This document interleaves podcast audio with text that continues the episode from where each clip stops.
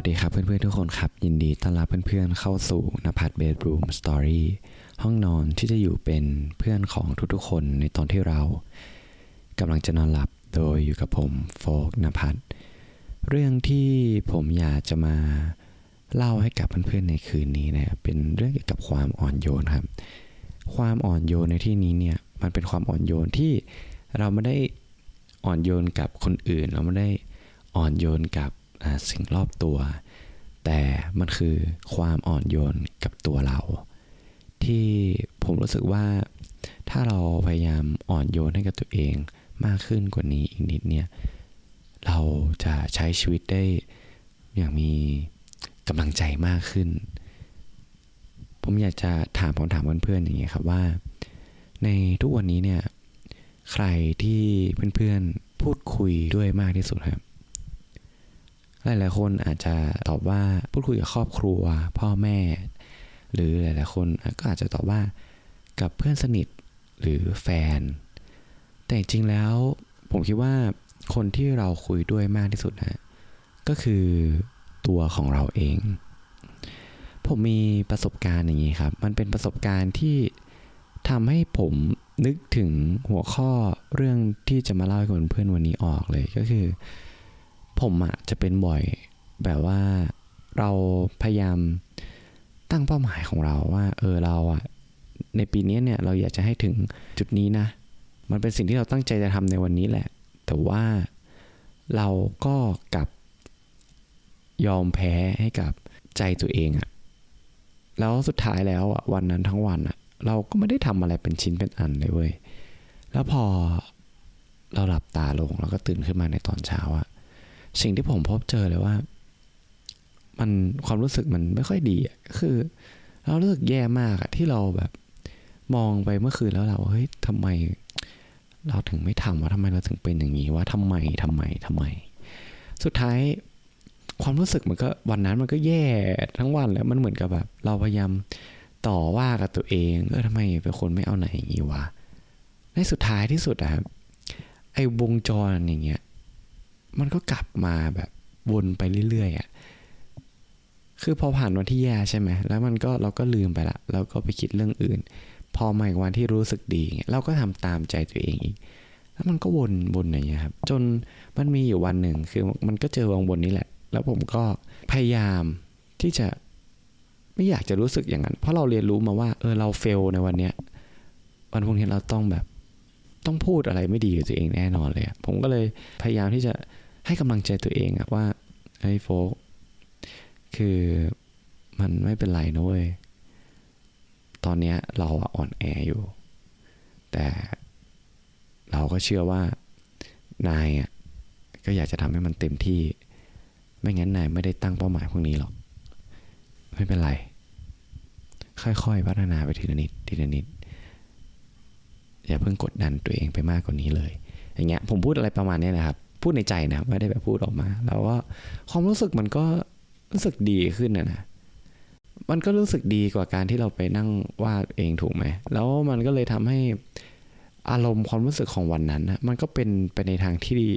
บวกมากขึ้น แล้วเรารู้สึกได้เลยว่า จริง ๆ แล้วว่า เพื่อนสนิทที่สุดของเราอะ มันก็คือตัวเราอะ เหมือนตอนเนี้ย เรามีอยู่สองคนในร่างเดียวกันนะถูกไหม เพราะฉะนั้นเนี่ย ผมว่า เราควรทรีตเขาอะให้เหมือนกับเขาเป็นเพื่อนสนิทของเราจริง ๆ แล้วผมเชื่อว่าเฮ้ยถ้าเราแบบดูแลเพื่อนทรีตเพื่อนเรา ด้วยความรักด้วยความแบบหวังดี ความรู้สึก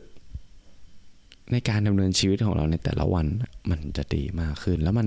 แล้วมันก็จะทำให้เรามีกำลังใจในการดำเนินชีวิตมากขึ้น เพราะผมเชื่อว่ามันมันดีกว่าการที่เราแบบ ไปนั่งบ่นตัวเองแน่นอนนะแล้วผมคิดว่าการกระทำทั้งหมดของเราอะที่มันเกิดขึ้นอยู่ในชีวิตเนี่ยผลลัพธ์ต่างๆ มันมาจากการที่เราแบบพูดกับตัวเอง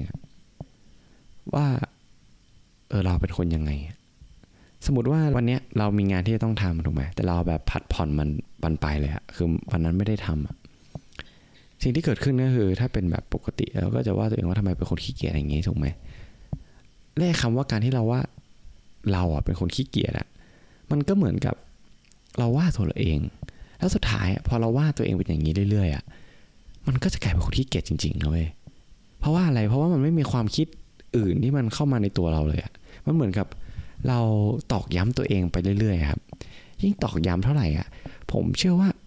ความรู้สึกนั้นมันก็จะยิ่งหนักขึ้นหนักขึ้นเท่านั้นนะหรือแบบอย่างเช่นในโมเมนต์ที่เราเสียใจมากๆอย่างเงี้ยการที่เราจมดิ่งไปกับมันการที่เราแบบ พยายามบอกกับตัวเองอะว่า